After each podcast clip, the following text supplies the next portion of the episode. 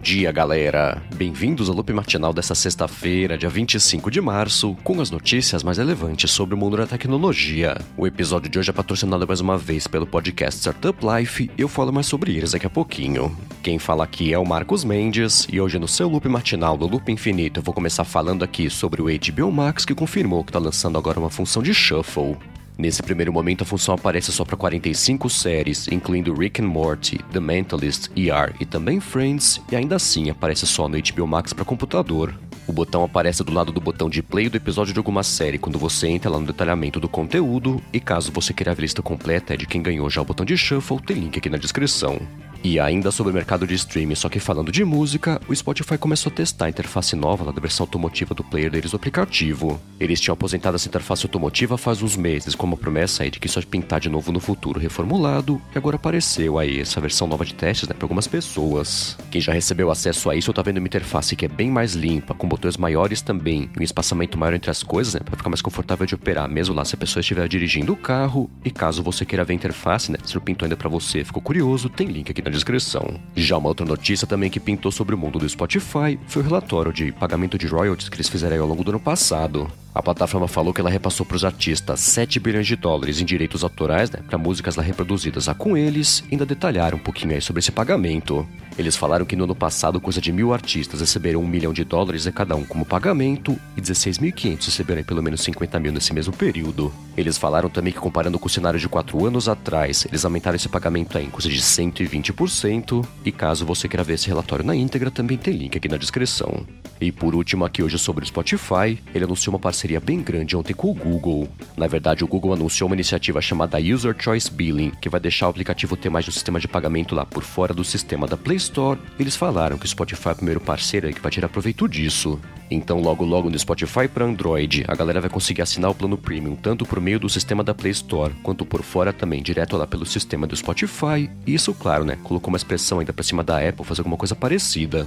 Não por coincidência, foi justamente o Spotify, né? faz uns anos aí começou a pressionar a Apple para abrir o sistema da App Store. Aí começou as investigações todas aí que culminaram, por exemplo, em leis na Holanda e também na Coreia do Sul. E a Apple não falou nada. Perguntada sobre isso, né? se ela vai fazer alguma coisa parecida aí também no futuro.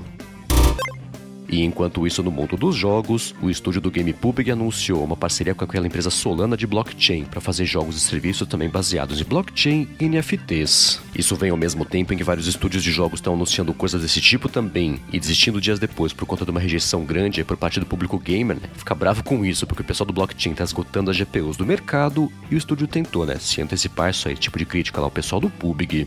Eles falaram que essa parceria com a Solana faz parte até de um plano maior que eles têm para investir bastante nesse mercado, para aí sim começar a operar nele, né? fazer do jeito certo a entrada na Web 3.0 e parece que colou. Não teve tantas críticas aí para cima da empresa depois que ela fez anúncio dessa parceria.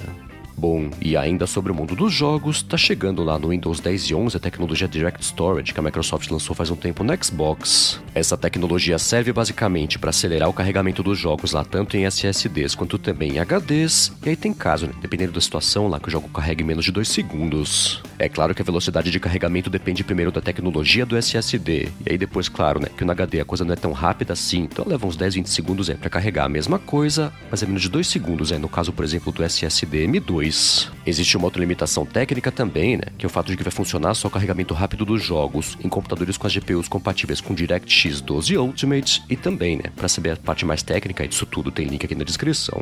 Agora, ainda sobre a Microsoft, ela pode ter ajudado a prender umas pessoas ligadas ao grupo Hacker Lapsus é que ela publicou um post no blog dela falando basicamente que ela sabia já de como é que funcionava a operação do grupo Lapsus e falando que eles pagam até 20 mil dólares por semana para funcionário basicamente de empresa aí entregar as chaves do reino, né? Passar a senha, por exemplo, que eles pegarem as informações que eles iam roubando. Isso apareceu com outras informações também publicadas recentemente por um grupo de pesquisa. Esse grupo de pesquisa falou, por exemplo, que o líder do grupo Lapsus é um adolescente inglês de 16 anos que mora lá na região de Oxford. Isso aconteceu umas horas antes aí da polícia de Londres prender um pessoal aí que eles falaram que são sete adolescentes de 16 a 21 anos. Comentando isso com a BBC, o Reino Unido falou que eles prenderam mesmo esse pessoal interrogaram todo mundo aí antes de mandar de novo o pessoal para casa, mas não falou, né? Se esse suposto líder de 16 anos estava entre eles. Por outro lado, a BBC comentou também que o pessoal ainda tá achando que esse grupo Lapsus tem até uma sede aqui na América do Sul, né? Talvez o Brasil, que pode explicar até o ataque ao Ministério da Saúde aqui no finalzinho do ano passado e recentemente aí também no Mercado Livre, e até uns prints, né, de conversas com eles lá, que tem o pessoal rindo com kkkk. De qualquer forma, com esse monte de notícia que apareceu ontem sobre eles, pelo menos tudo indica que a polícia sabe mais ou menos para onde apontar e para começar a investigar esse grupo Lapsus, e agora esperar pra ver, né, se respinga como investigação sobre isso aqui também do lado de cá do Atlântico.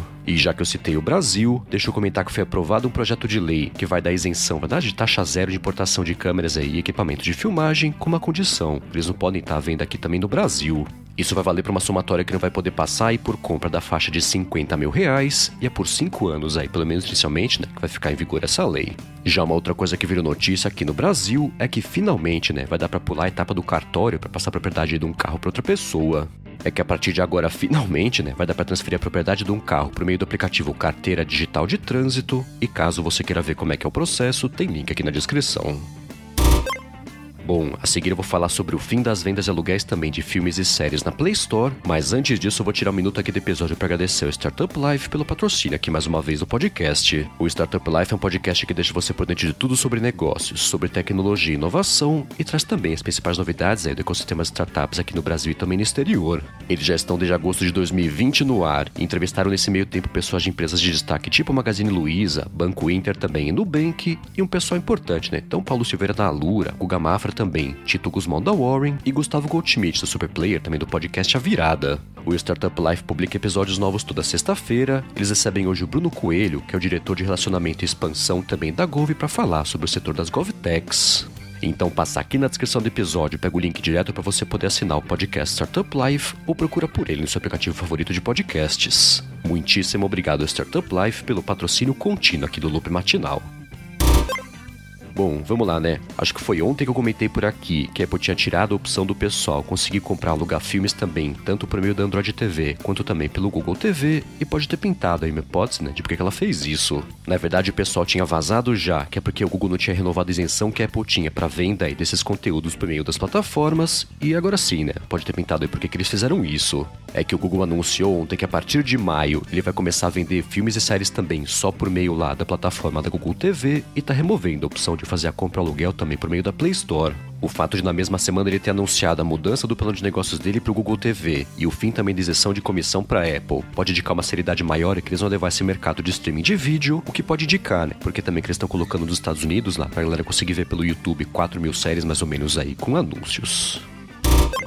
E enquanto isso no Twitter, eles finalmente lançaram um sistema que funciona de pesquisa de palavras de usuários também nas mensagens diretas. Quem usa muito o Twitter sabe que desde o comecinho da plataforma, né, essa pesquisa que tinha por lá era uma coisa que era só decorativa, não funcionava direito. Eles falaram, né, que sabem que demorou, mas finalmente chegou isso aí para todo mundo. A pesquisa funciona com palavras de usuários também e para as conversas em grupo, né, que o pessoal possa ter, mas isso aí tá numa aba separada. E caso você queira ver como é que funciona, também tem link aqui na descrição.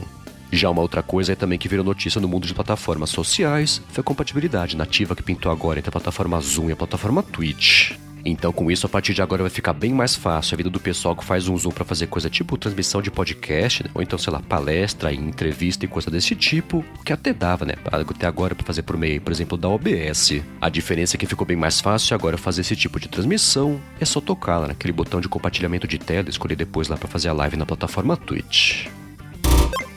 Bom, e para fechar aqui a semana eu vou falar sobre a Apple e um rumor que pintou mais uma vez, na verdade, que ela pode lançar no ano que vem só um MacBook Air de 15 polegadas. O rumor desse MacBook Air maior do que o de 13, né, que até desde o começo de 13. É uma coisa que na verdade tem desde o começo, em 2008, que foi lançado o primeiro MacBook Air, mas parece que agora vai, de acordo com o pessoal de consultoria do mercado de displays. Eles falaram que o plano da Apple é lançar no ano que vem aí esse MacBook Air de 15 polegadas, mas tem um porém. Falaram também que vai pintar uma versão maior do que de 13, né? Pode chegar até 14 polegadas. É claro que juntando esses dois humores até não faz muito sentido, né? Lançar uma coisa com mais ou menos 14 polegadas e uma parecida aí também com 15 polegadas, mas é aquela coisa, né? Hoje a linha do MacBook Pro, por exemplo, tem a versão de 13 polegadas com M1 e a de 14 e 16 tem o M1 Pro e Max e também tem o recorte lá na tela, então pode ser isso, né? Pode ter uma diferenciação de hardware aí também pra galera ver, né? O que, que vale mais a pena comprar entre os dois dispositivos. É isso aí, galera. O loop matinal do Loop Infinito vai ficando por aqui. Se você quiser se inscrever no canal do Loop Infinito no YouTube, o link tá aqui na descrição do episódio lá no loopmatinal.com, junto com os links das notícias que comentei hoje. Já se você quiser falar comigo no Twitter, procura por MVC Mendes que eu tô sempre por lá. Obrigado pela audiência, obrigado a Startup Live também pelo patrocínio contínuo aqui do Loop Matinal. Bom fim de semana e eu volto na segunda de manhã. Falou!